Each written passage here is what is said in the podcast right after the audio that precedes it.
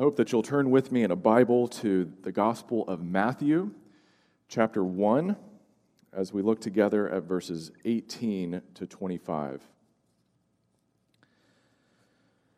We are hitting the pause button on our journey through 2 Samuel, and we are fast forwarding about 1,000 years into the future here to the story of Joseph and the birth of Jesus. And while the setting is very different, we are still within the house of David under very different circumstances. We go from the high and mighty palaces of David, a place of power, a place of influence within Israel, to a low place, an overlooked place, the town of Nazareth. And that's fitting because that's where real peace is to be found. In the year 2020 and in the year 2021, etc. That's where real peace is to be found. Not in the headlines, not in the places of power and influence. Because if you look there, what you'll see, at least in this year, is a fixation on finding a vaccine, a safe and effective vaccine for this pandemic. And we're all hoping and longing and praying for that day. But we need to remember this you can have a safe and effective vaccine and still not have peace in your life.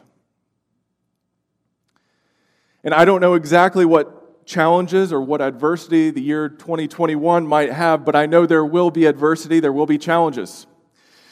We pray it's not a pandemic. We pray it's not 2020, but there will be challenges, right?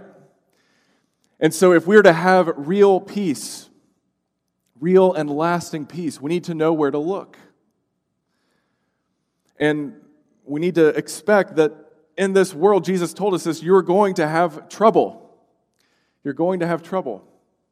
And so, what I believe the Holy Spirit is showing us here in this scripture is that the peace God promises his people is not the absence of trouble, but the presence of blessings that can outweigh any trouble. We're going to have trouble. We're going to have hardship. We're going to have adversity. There's no escaping that in this world, in this life. But this is a God who has promised to give peace in the form of blessings that can outweigh any trouble. So let's see what those blessings are as we read together Matthew chapter 1, verses 18 to 25. This is how the birth of Jesus, the Messiah, came about. His mother Mary was pledged to be married to Joseph. But before they came together, she was found to be pregnant through the Holy Spirit because Joseph, her husband, was faithful to the law and yet did not want to expose her to public disgrace. He had in mind to divorce her quietly. But after he had considered this, an angel of the Lord appeared to him in a dream and said, Joseph, son of David, do not be afraid to take Mary home as your wife, because what is conceived in her is from the Holy Spirit. She will give birth to a son and you are to give him the name Jesus, because he will save his people from their sins. All this took place to fulfill what the Lord had said through the prophet. The virgin will conceive and give birth to a son, and they will call him Emmanuel, which means God with us. When Joseph woke up, he did what the angel of the Lord had commanded him and took Mary home as his wife. But he did not consummate their marriage until she gave birth to a son, and he gave him the name Jesus.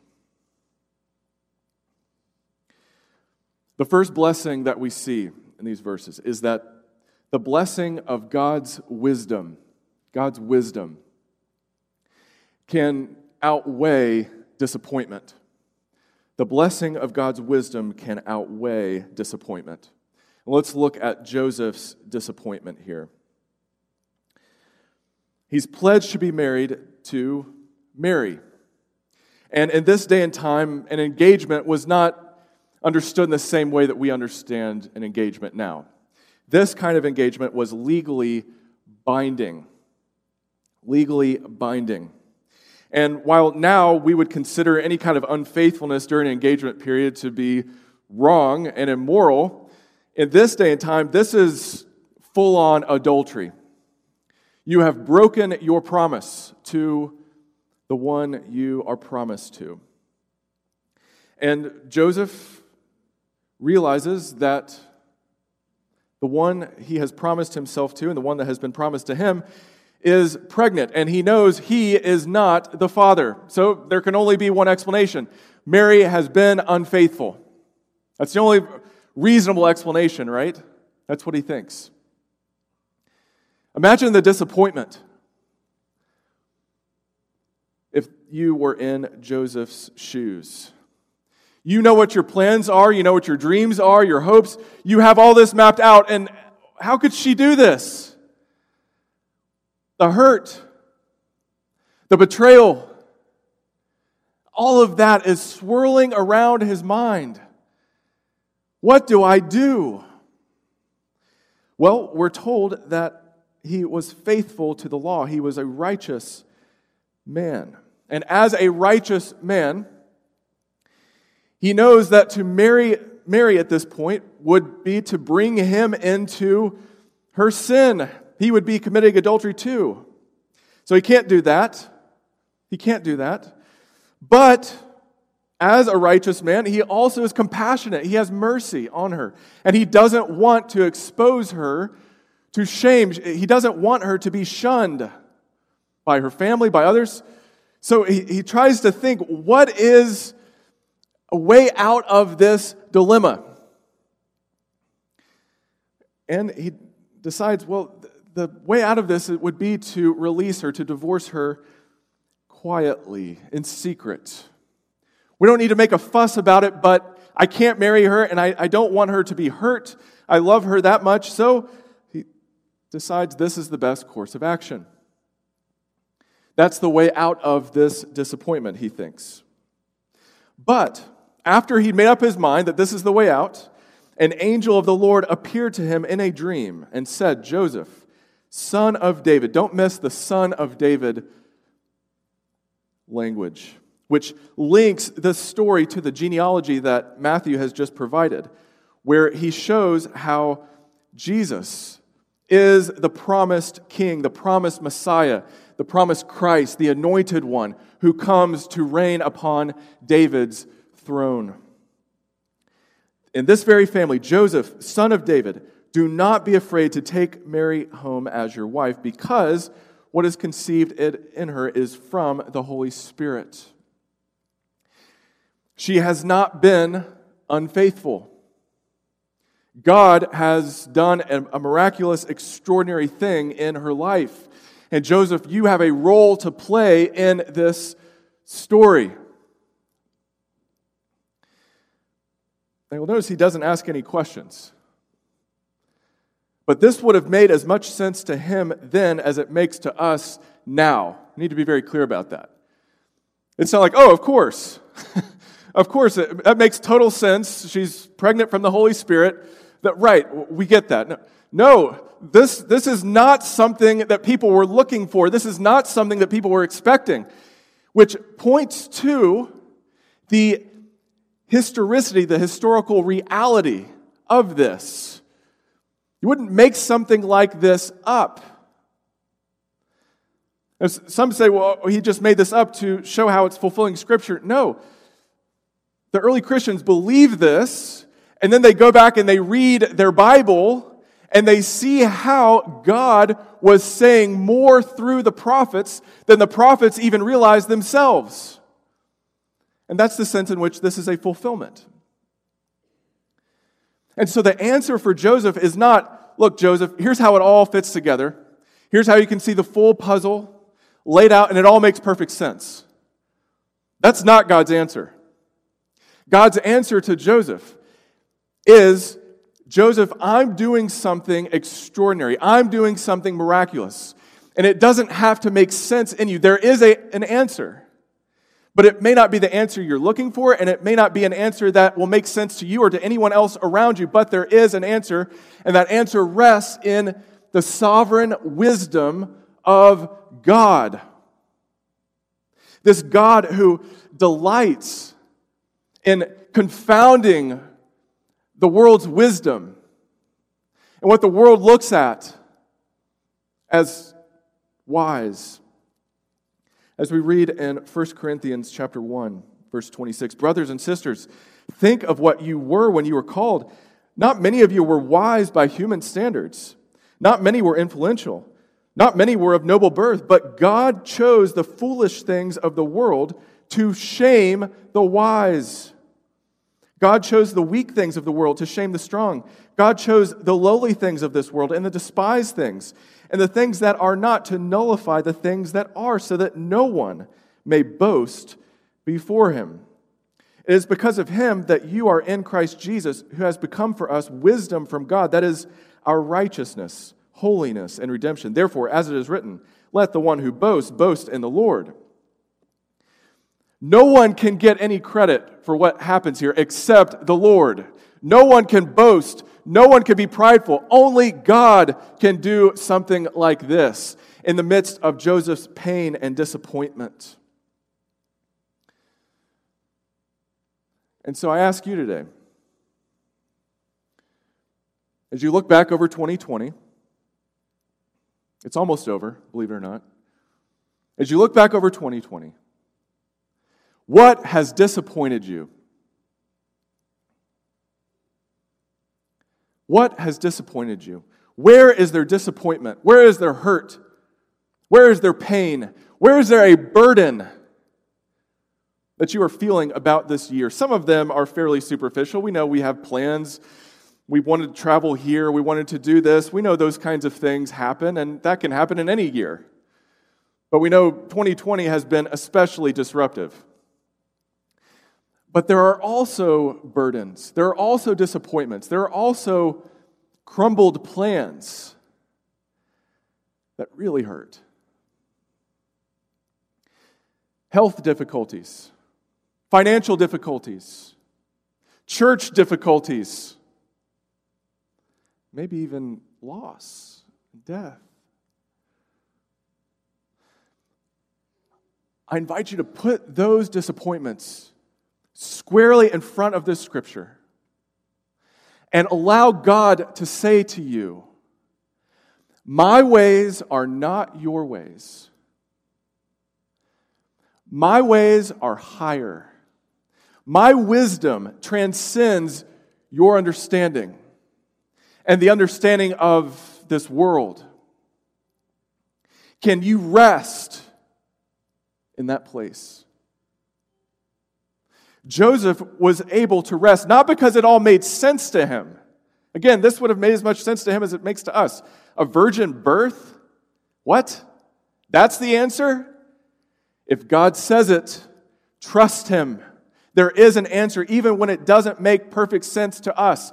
God can make a way where there is no way. Amen? Trust Him to do that. So, wherever you have disappointment, allow God's wisdom to outweigh that disappointment. Rest in the knowledge that God is God, He knows best. He knows best.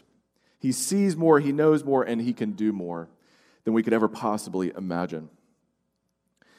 And then notice what else the angel tells him about this child. Verse 21. She will give birth to a son and you are to give him the name Jesus, because he will save his people from their sins.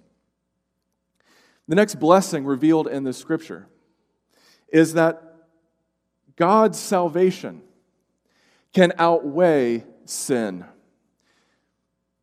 God's salvation can outweigh sin. The angel reveals to Joseph that what is happening in his life here in this long forgotten place, Nazareth, has implications for all the people, for all Israel. This child will be named Jesus, and that wasn't uncommon. That wasn't uncommon because this is the name Joshua. The difference is that this child is going to be able to fulfill what that name symbolizes, namely salvation. The meaning, of course, is Yahweh saves, God saves, and he will save his people from their sins. And it reminds us that no matter how hard this year has been and is and will be for us, our greatest need, your greatest need, my greatest need, pertains to our sin. The, the thing we don't want to talk about, the thing that we don't want to acknowledge. We want to blame it on the pandemic, blame it on a politician, blame it on an election, blame it on anybody or anything but what is lurking inside of you and me, namely rebellion against our Creator, our desire to turn anything into God except the one true and living God. That's your story and my story, and there is no vaccine that can fix that problem. There is only one person, and that person is the Lord Jesus Christ, who came to be one of us which is why he can save us. And yet, he is fully God, which is why he has the power to save us. He came to live the perfect, righteous, holy life, the life that you have not lived and you will not live, and that no one else ever has lived or will live. And he came to give his life as a ransom, as an atonement to pay a debt that you cannot pay and that I cannot pay, the debt we owe to a holy God for our sins. He came to be raised to new life so that through him you can have eternal life, life that does not end in the very presence of God. He will save his people. No one else, nothing else can do what he can do. So, as you look back over this year and you think of things you should have done, you wish you'd done, things you should have said, things you wish you'd said, as well as things you did that you wish you could take back, and words you wish you could take back.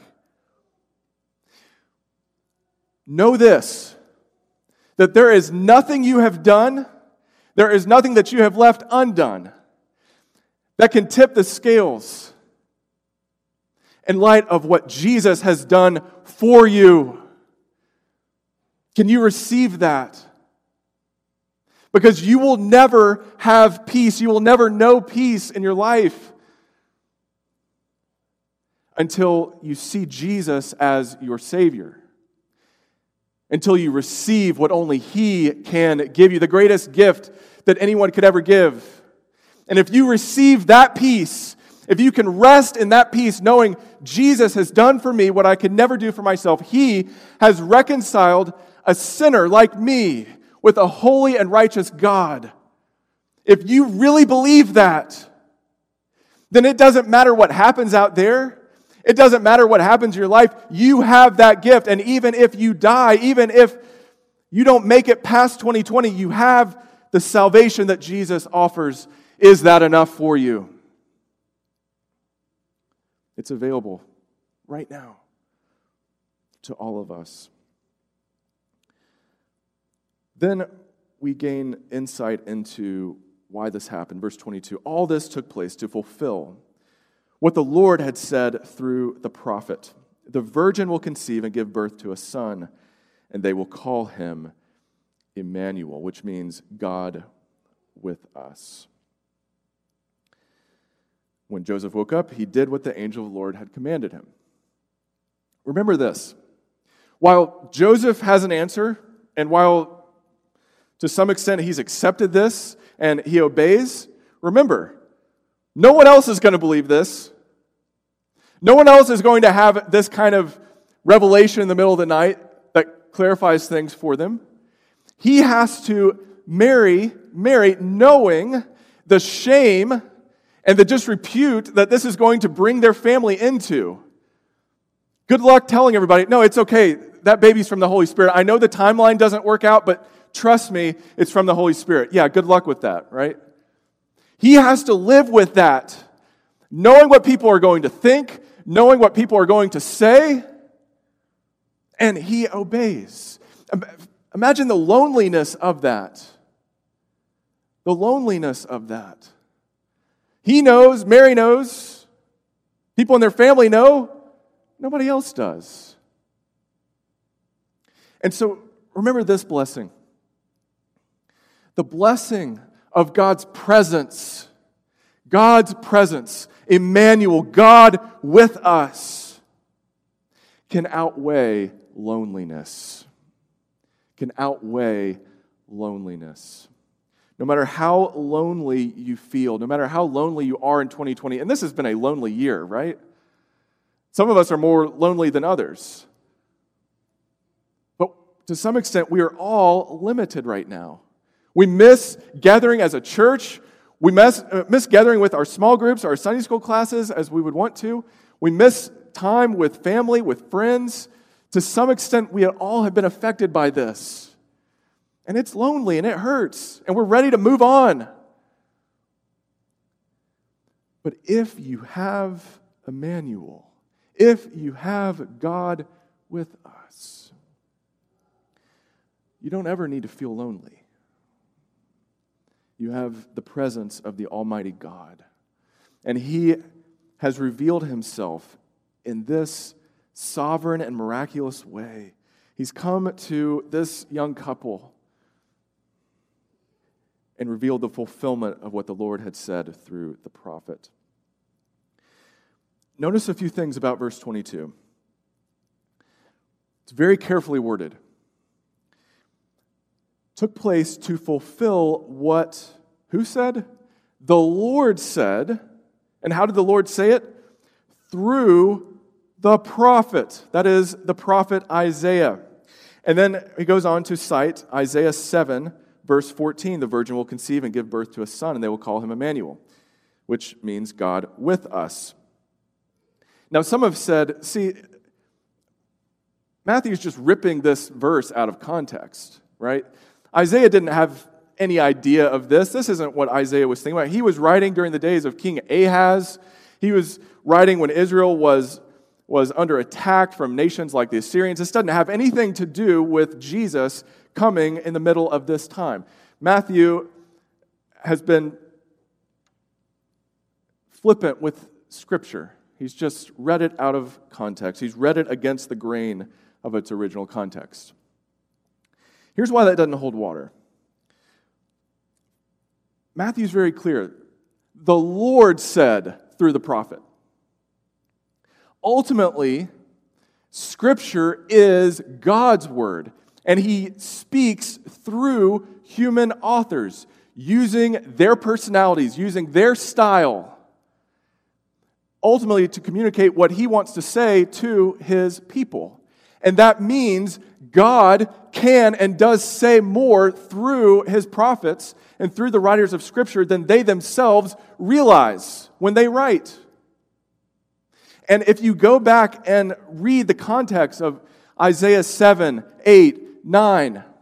What you're going to find is that, yes, we can see some fulfillment here in the days of King Ahaz, but there are, there are overtones here, messianic overtones that just don't find any fulfillment in anyone but Jesus.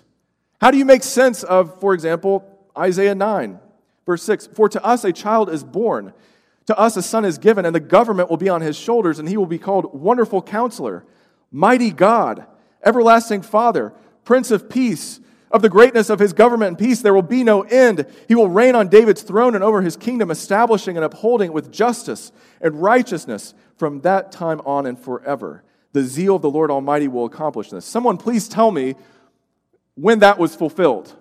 Someone please tell me if Isaiah had that in mind in his own day and time. No. This is all looking beyond his day and time. And we can see because of the work of the Holy Spirit working in Joseph and working in the gospel writer Matthew that it reaches its ultimate fulfillment in Jesus. It's all pointing to Him.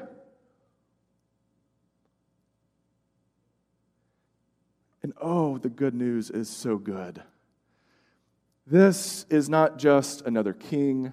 This is not just another prophet. This is not just another politician. This is not just another leader. This is God Himself in the flesh, Emmanuel, God with us. This is a God who has chosen not to just pluck us out of our problems, but to enter into our trouble with us, to suffer with us and for us.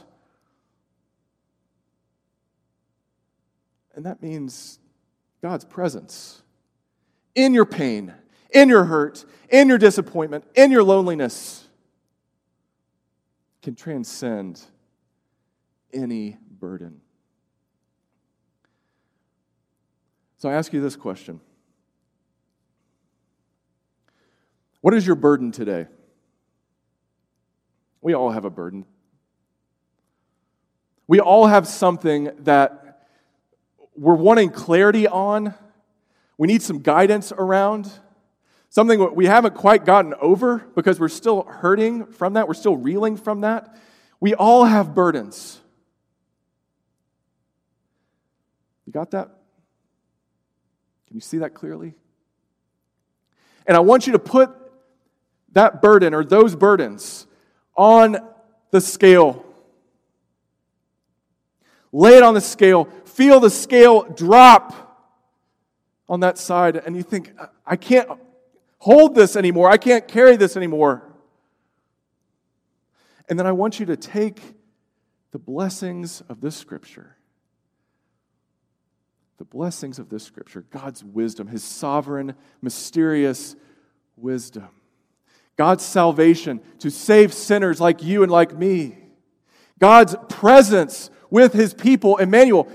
Drop that on the other side of the scale. Can you feel his blessings outweighing your burdens today? I pray by the power of the Holy Spirit working in your heart and in your life right now, His blessings would totally outweigh your burdens. And that you would be grateful, eternally grateful. And that you, like Joseph, would live in obedience to what He has commanded you, both in 2020 and into 2021, and as long as the Lord gives you breath. He is good, He is faithful. No, your troubles will still be there, but His blessings can outweigh all of them. May that be true of you this Advent season. If you have any prayer concerns or ministry needs, or if you have any decisions that you believe God is stirring inside of you, find me after the service, email me if you're watching online. Receive the good news and the promises and the blessings of God. They're available today. Receive them.